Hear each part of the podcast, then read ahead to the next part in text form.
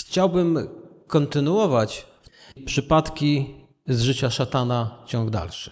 Wiem, że wiele prawd wynika z tradycji i wierzymy w to potem przez lata, i później się okazuje, że niektórzy z tych tradycyjnych praw, których nie ma w Biblii, tworzą wręcz coś ogromnego. Książki piszą, filmy nagrywają, mnóstwo kazań i się okazuje, że to potem naród wierzy, a tego w Biblii znaleźć nie można. Więc to, o czym mówiłem tydzień temu, między innymi powiedziałem, że nie mogę znaleźć w Biblii, że szatan był liderem uwielbienia w niebie, jakimś naczelnym. Tego w Biblii nie ma. To, że aniołowie uwielbiają Boga, no to właśnie w Biblii jest. A to, że niektórzy wysnuli wniosek, że on miał jakieś dzwoneczki, to wcale nie znaczy, że był liderem. Bo u nas Wojtek ma bębenek, ale nie jest liderem uwielbienia, a gra. To, że ktoś gra na jakimś instrumencie, nie oznacza, że jest liderem uwielbienia. A to, że ktoś w ogóle ma jakiś instrument, w ogóle nie oznacza, że jest muzykiem i gra w zespole. No, wielu z Was zapewne ma jakieś instrumenty w domu muzyczne. Bardzo wiele osób ze szkoły ma jeszcze flet, gdzieś leży i wcale nie oznacza, że gra, umie grać. Także trzeba Biblię czytać i nie wymyślać nowych doktryn, bo one później stają się niebezpieczne, bo ktoś dorabia do tego kolejną ideologię i na tej doktrynie buduje kolejną doktrynę. I potem jest taka prawda, że ludzie już się nie mogą dokopać. I to jest właśnie przykład w Kościele rzymskokatolickim. Ile jest doktryn, że trudno się dokopać, co było pierwsze, że na tym pobudowano tak dużo. Chociażby papież i cała hierarchia tak rozbudowana. Ktoś kiedyś zaczął budować hierarchię i gdzieś się nie zatrzymał.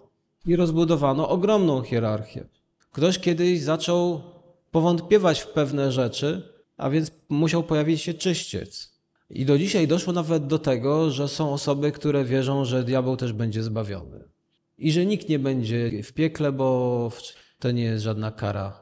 Dlatego, czy szatan panuje? To, co wierzą ludzie o szatanie, ma wpływ na to, w co wierzą, jeśli chodzi o Boga. Dzisiaj wielu ludzi wierzy, że szatan ma władzę na ziemi, że rządzi na ziemi, więc inaczej mówiąc, panuje. I takie myślenie ma wpływ na postrzeganie Boga. Jeżeli szatan panuje, no to Pan Bóg, no kiepsko z Panem Bogiem i jego władzą na tej ziemi, no przecież szatan panuje, on rządzi. Więc kogo mają się ludzie bać? No i przeciętny obywatel zdecydowanie bardziej boi się diabła. Bardziej boi się egzorcyzmów, nawet nie chce ich oglądać, boi się horrorów, a Boga się w ogóle nie boi. A Pan Jezus powiedział, Ewangelia Mateusza, 28 rozdział, 18 werset. Otrzymałem wszelką władzę w niebie i na ziemi. To ma władzę? Wszelką. To jest bardzo ważne słowo, bo by ktoś powiedział, jakaś tam władza. No przecież też y, sołtys też ma jakąś władzę. Ale Jezus mówi, otrzymałem wszelką władzę. Więc wszelka władza należy do Jezusa na ziemi, nie do diabła. Kto więc ma wszelką władzę również na ziemi? To, co się dzieje na ziemi, jak również to, co my zrobimy, nie jest w stanie wpłynąć w ogóle już na to, co stało się przez dzieło Jezusa Chrystusa. Jezus poprzez swoją śmierć i zmartwychwstanie ma teraz wszelką władzę i autorytet. I nic, co się wydarzy na ziemi, tego nie zmieni. A jeżeli Jezus ma wszelką władzę na ziemi, to czy my musimy żyć pod panowaniem diabła?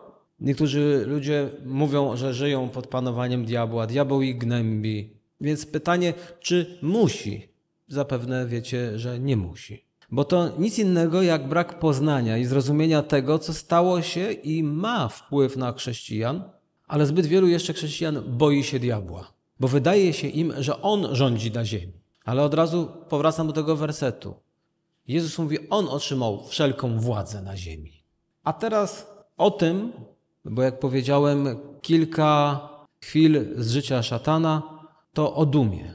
Kiedy mówimy o szatanie, trzeba powiedzieć o tym, bo to pycha sprawiła, że szatan kończy w piekle. I znowu chcę powiedzieć to, co mówiłem poprzednio. Piekło to nie jest miejsce, w którym rządzi szatan. To jest właśnie ten wpływ tradycji na potoczne myślenie ludzi, że jest piekło i tam diabeł dręczy biednych ludzi. Biblia mówi, że piekło jest miejscem kary dla szatana i jego aniołów. Więc to on będzie dręczony w piekle, a nie on będzie dręczył innych. Ale tak udało mu się okłamać dzisiejsze społeczeństwo, że ludzie myślą, że to szatan ich dręczy tu i będzie jeszcze bardziej ich dręczył w piekle. Od razu powtórzę jeszcze raz, to on będzie dręczony. I wbrew temu, w co dzisiaj wielu wierzy, to nie diabeł w piekle będzie dręczył ludzi, ale jak powiedziałem, to on sam będzie dręczony. Pierwszy list Tymoteusza 3,6 czytam. Nie może to być dopiero co nawrócony, gdyż mógłby wzbić się w pychę i popaść w potępienie diabelskie.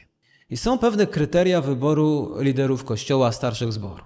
Ale jak chcę się skupić, wzbić się w pychę i popaść w potępienie diabelskie.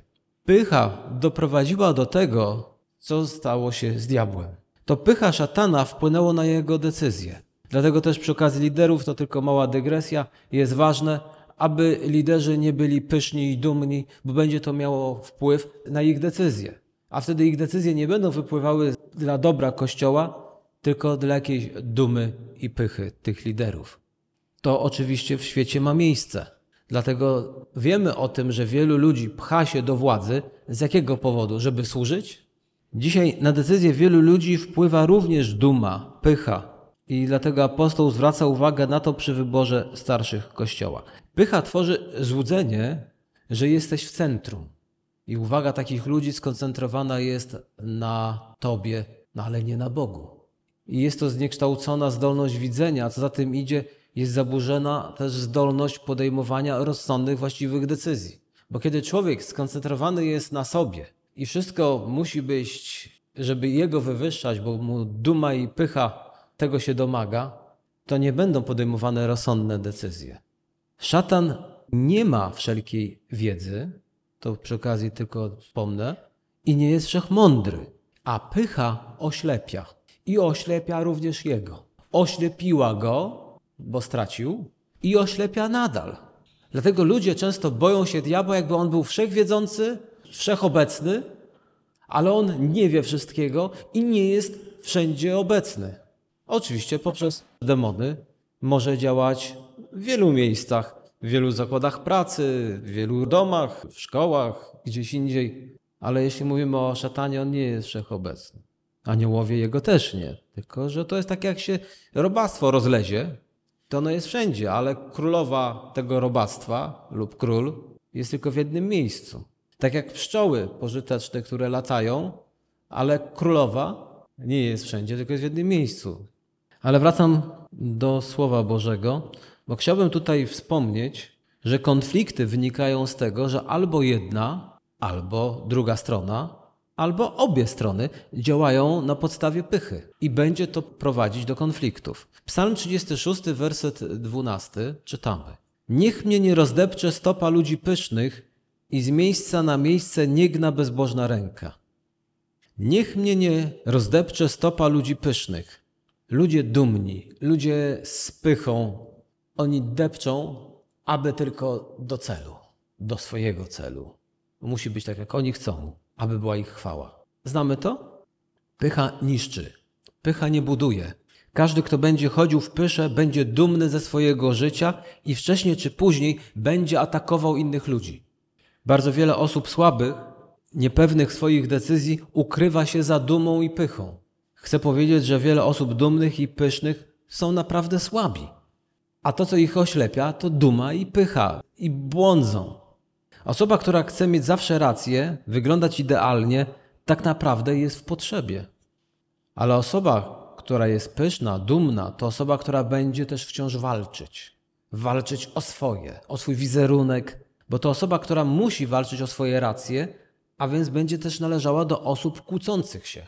Psalm 73, werset 6 daje nam trochę na ten temat. Dlatego pychę wkładają jak naszyjnik, gwałt przywdziewają niczym szatę. Widzicie, przy ludziach pysznych jest również od razu, że to są ludzie gniewni, którzy gwałtowni. Nie chodzi o gwałtownych, o temperament. Tu chodzi o ludzi, którzy walczą, walczą o swoje i tak jak czytaliśmy, potrafią deptać innych, bo musi być ich na wierzchu. Czyli ich stopa musi być zawsze na wierzchu. Dlatego też z jedną z cech diabła jest to, że sieje postrach i że jest źródłem przemocy. Jeśli będziemy tolerować, pobłażać pysze, to wcześniej lub później może to doprowadzić do przemocy. Albo pycha, duma będzie prowadziła do przemocy. Dlatego mówię wcześniej czy później, ale doprowadzi. Chyba, że ktoś się upamięta, ocknie się, albo ktoś go powstrzyma. I tu piękne słowa znajdujemy w Księdze Przypowieści, ósmy rozdział, trzynasty werset. Przeczytajmy.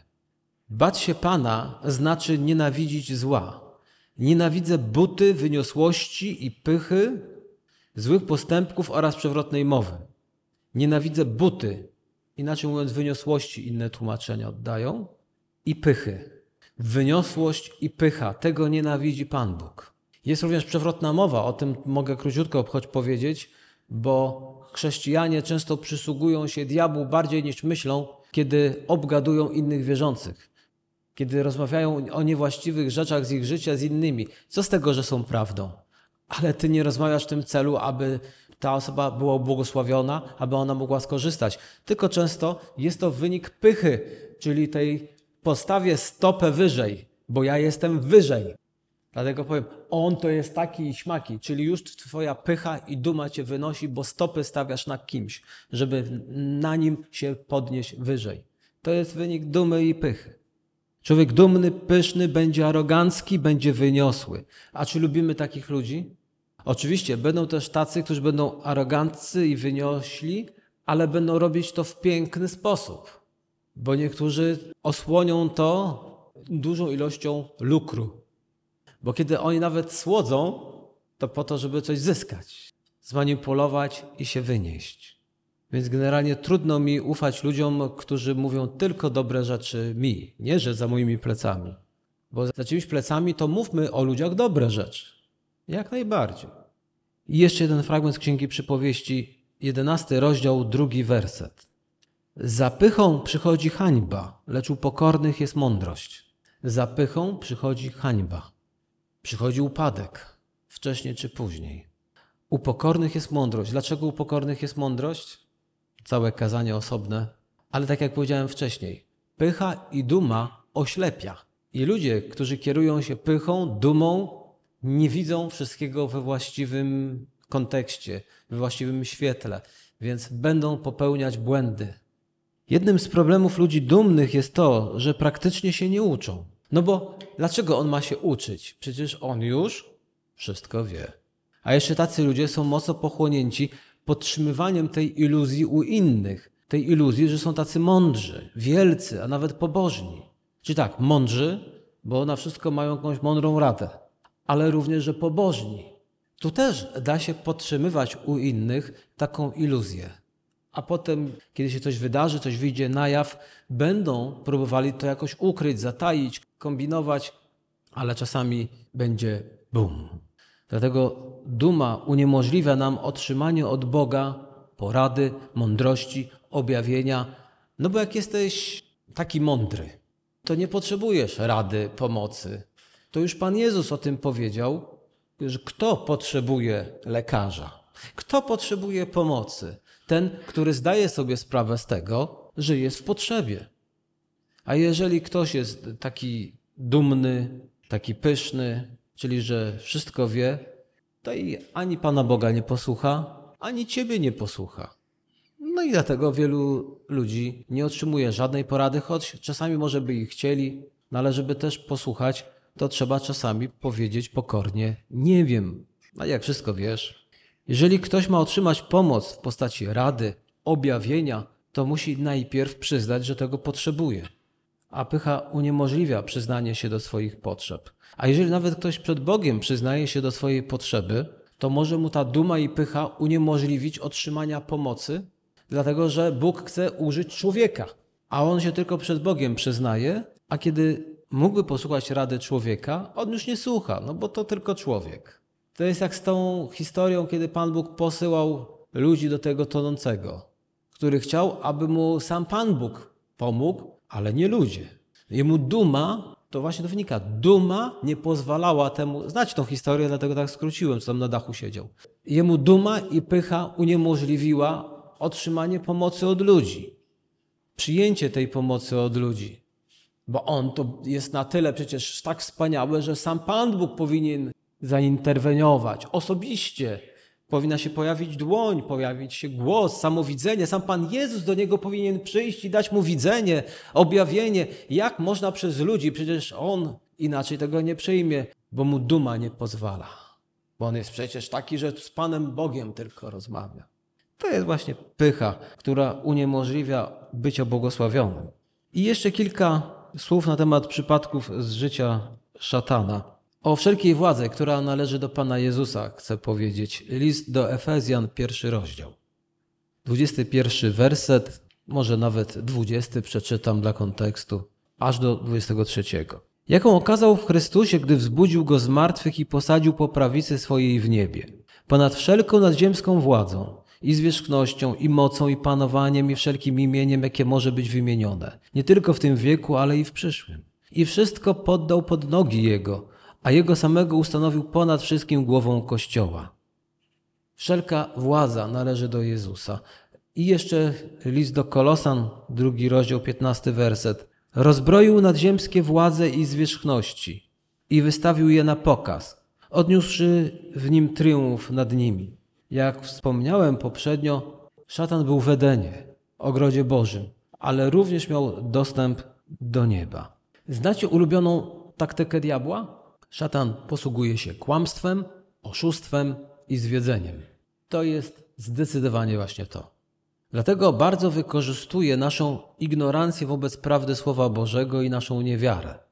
I Księga Hioba, pierwszy rozdział, szósty i siódmy werset mówią o czymś, co do dzisiaj chrześcijanie ciągną ten wątek, dorabiają do tego jakieś dodatkowe nauki i się dlatego pogubili. Otóż czytamy. Zdarzyło się pewnego dnia, że przybyli synowie Boży, aby stawić się przed Panem, a wśród nich przybył też i szatan. I rzekł Pan do szatana: Skąd przybywasz? A szatan odpowiedział Panu, mówiąc: Wędrowałem po ziemi i przeszedłem ją wzdłuż i wszerz. To jest dosyć zaskakujące, że szatan miał dostęp do nieba. Wiemy też, że przychodził, aby oskarżać ludzi, ale teraz jest już po zwycięstwie Pana Jezusa. My jesteśmy nowymi stworzeniami w Jezusie Chrystusie. Dlatego szatan nie ma podstaw do oskarżania nas przed Bogiem. Ale wciąż słyszę, że on ciągle przychodzi i nas oskarża. Nie wiem na jakiej podstawie ludzie to wnioskują. Być może tylko na podstawie Księgi Hioba, a nie czytają już Nowego Testamentu. Dlatego szatan nie ma podstaw do oskarżania nas przed Bogiem, a słyszę, że szatan oskarża braci naszych. Jeśli już oskarża, to chyba, że jednych przed drugimi. I wtedy właśnie stajemy się narzędziami diabła, kiedy my idziemy do drugiego i oskarżamy jakiegoś wierzącego przed innym. Są tacy, którzy lubują się w tym, obgadują innych wierzących. Plotkujesz, obgadujesz innych chrześcijan, dzieci bożych, to uważaj, bo właśnie może robisz przysługę diabłu. Wielu chrześcijan, którym wydaje się, że służą Bogu, tylko tak się wydaje. Kiedy jednak Jezus odniósł zwycięstwo na krzyżu, został zrzucony oskarżyciel naszych braci i sióstr. Apokalipsa, 12 rozdział, przeczytajmy. Dziewiąty werset. I zrzucony został ogromny smok, wąż starodawny, zwany diabłem i szatanem, który zwodzi cały świat. Zrzucony został na ziemię, zrzuceni też zostali z nim jego aniołowie. I usłyszałem donośny głos w niebie, mówiący – Teraz nastało zbawienie i moc i panowanie Boga naszego i władztwo pomazańca Jego, gdyż został zrzucony oskarżyciel braci naszych, który dniem i nocą oskarżał ich przed Bogiem. Jak widzimy, szatan nie ma prawa już dostępu do nieba, aby oskarżać, bo już list do Rzymian o tym mówi, ósmy rozdział, 33 werset. Któż będzie oskarżał wybranych Bożych? Przecież Bóg usprawiedliwia. Któż będzie oskarżał? Wybranych Bożych. Dlatego wierzący ludzie nie muszą się bać, że będzie ich diabeł oskarżał przed Bogiem. Możemy o tym zapomnieć. Za to musimy chyba bardziej się bać, chociaż tu bym nie chciał, żebyśmy się bali, ale mówię, że to jest bardziej, kiedy ktoś będzie ciebie obgadywał za twoimi plecami i opowiadał o tobie przeróżne rzeczy na twój temat wśród innych. I wtedy to nie diabeł jest oskarżycielem braci i sióstr, tylko wierzący ludzie są oskarżycielem innych wierzących ludzi, bo plotkują, obgadują, omawiają. Po co im diabeł? Po co się martwić, że jakiś oskarżyciel diabeł przed Bogiem? Mamy wyraźnie, nie ma problemu. Za to problemem jest wierzący człowiek, który robi to wobec kogoś innego. Któż będzie oskarżał wybranych Bożych? Przecież Bóg usprawiedliwia. My musimy zrozumieć, że jesteśmy w Chrystusie Jezusie. To jest inna pozycja. Dlatego wielu ludzi mówi, że jesteśmy doskonali w Jezusie Chrystusie. Więc jeżeli diabeł może oskarżać, to może oskarżać co? Przed tronem Bożym? Jezusa. Bo Biblia mówi, kto jest w Chrystusie. Dlatego też jest do tego osobny temat, który mógłby nam to naświetlić, że Ojciec, i o tym wielu ludzi wierzy, ale nie łączy tego, patrzy na nas przez Jezusa Chrystusa, przez dzieło krzyża, co się dokonało na krzyżu. I jak tu oskarżać? Przez Jezusa Chrystusa, kiedy Jezus nas oczyścił, kiedy Jezus nas przyjął. Dlatego nie ma potępienia, Biblia mówi. Za to na ziemi ludzie mają problem, bo ta ziemia została nawiedzona przez szatana i jego aniołów. Apokalipsa 12, rozdział 11, werset. A oni zwyciężyli go przez krew baranka i przez słowo świadectwa swojego i nie umiłowali życia swojego tak, by raczej je obrać niż śmierć. Dlatego weselcie się niebiosa i wy, którzy w nich mieszkacie, lecz biada ziemi i morzu, gdyż stąpił do was diabeł pałający wielkim gniewem, bo wie, iż czasu ma niewiele. W niebie jest całkiem inna atmosfera, ale mieszkańcy ziemi mają inną. Dlatego my musimy trzymać się Jezusa Chrystusa. Dlatego, że to przez Jezusa Chrystusa mamy zwycięstwo.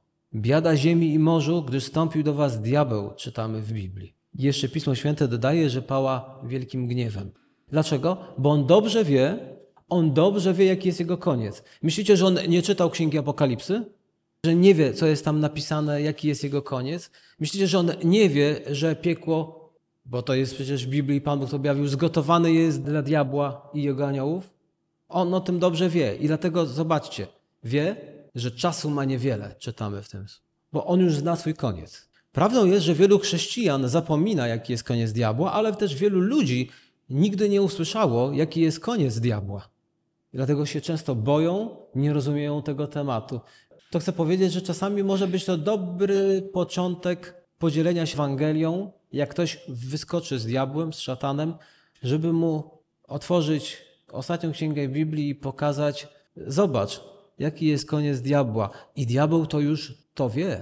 Dlatego teraz robi co tylko może, aby jak najwięcej namieszać. Jedenasty werset i o tym wersecie, i tym wersetem zakończę to, co dzisiaj mówiłem. Pamiętajmy o tych słowach. A oni zwyciężyli go przez krew baranka i przez słowo świadectwa swojego. Gdzie mamy zwycięstwo? W dziele Jezusa Chrystusa na krzyżu. Tam dokonało się nasze zwycięstwo. Tam, jak czytaliśmy wcześniej, Jezus wystawił na pokaz diabła, rozbroił go. A może odniosę się do wojny na Ukrainie. Ukraina toczy wojnę, ale kiedy było ostatnio pewne święto, to oni podczas swojego święta, chyba niepodległości, jeśli dobrze pamiętam, pokazywali broń zdobytą na Rosjanach, żeby ludzie mogli zobaczyć, że oni rozbroili, tyle broni zdobyli. Tylko, że ta wojna jeszcze się toczy. A Jezus też rozbroił diabła i pokazuje, on jest rozbrojony. Tam jeszcze jakieś bojówki gdzieś walczą, ale my Chrystusie Jezusie jesteśmy więcej niż zwycięzcami. Myśmy zwyciężyli diabła i to jest ciekawe, bo to my? No nie do końca my. Ale tak nas Pan Bóg postrzega. Przez krew baranka. To Jezus zwyciężył diabła, a my korzystamy z tego błogosławieństwa. I dlatego oni zwyciężyli przez krew baranka, Dlaczego? Bo oni tą krew przyjęli. Oni uwierzyli, oni się nawrócili do Jezusa Chrystusa. Oni idą za Jezusem, więc oni już zwyciężyli. I każdy człowiek wierzący jest już zwycięzcą, a nawet Biblia mówi więcej niż zwycięzcą. Ale trzeba by też powiedzieć, bo jest to fragment, który wskazuje na męczenników, że nie umiłowali życia swojego tak, aby iść na kompromis, aby zaprzeć się Jezusa tylko byli gotowi umrzeć za Jezusa, za wiarę. To jest to zwycięstwo. Bóg dał zwycięstwo, a my to zwycięstwo musimy tylko przyjąć i się nie wyrzec. Radujmy się, bo Jezus dał nam zwycięstwo. Dzieło Jezusa Chrystusa sprawiło, że został zwyciężony diabeł i nie ma on mocy, bo moc, wszelka moc należy do Jezusa Chrystusa. Jezus pozbawił go wszelkiej pozycji, statusu, mocy i władzy. A teraz, jeżeli ktoś jest pod władzą diabła, to dlatego, że dobrowolnie, nieświadomie być może mu się poddał. Dlatego też, kiedy głosimy Ewangelię ludziom, oni często są w jakiś sposób zdemonizowani, wierzący w kłamstwa, ale nie muszą, bo diabeł jest już pokonany. On poprzez kłamstwo utrzymuje ludzi w niewiedzy. To jest tak, użyję tej ilustracji, jak się utrzymuje słonia. Wiecie o tym, że może widzieliście filmy w niektórych, na przykład w zoo, w cyrku, szczególnie w cyrku to widać. I taki słoń stoi na tym łańcuchu i ktoś mówi, o jak biedny, przywiązali słonia na łańcuchu za nogę do słupka. Dowiedziałem się, że ten słoń mógłby to w ogóle bez problemu sobie z tym poradzić i pójść. Ale oglądając pewien program, kiedy w Indiach, którzy wykorzystują do przenoszenia różnych ciężkich rzeczy, jak oni uczą i tresują słonie. Kiedy słoń jest mały, przywiązują mu właśnie ten łańcuch do nogi. Jak on jest mały, rzeczywiście nie jest w stanie się uwolnić, bo ten łańcuch go trzyma. Ale on dorasta i już nie próbuje. A on już wie, że ten łańcuch będzie go trzymał. Więc już się nie szarpie z tym łańcuchem, a mógłby bez problemu sobie z tym poradzić. Jest już ugłaskany. Diabeł wykorzystuje podobną metodę. Kiedy my byliśmy zniewoleni w jakiś sposób, nie mogliśmy się z czegoś wydostać, szarpaliśmy się, więc stwierdziliśmy, nie damy rady. Ale kiedy przyszedł Jezus Chrystus, przyszła moc i czytamy, że rozbroił, czyli inaczej mówiąc, dał nam siłę i moc swoją do tego, abyśmy się uwolnili, my w to już nie wierzymy. Trudno nam jest to uwierzyć, bo całe życie nasiąknęliśmy, kiedy się rozwijaliśmy tą niemocą. I może wystarczy na dzisiaj.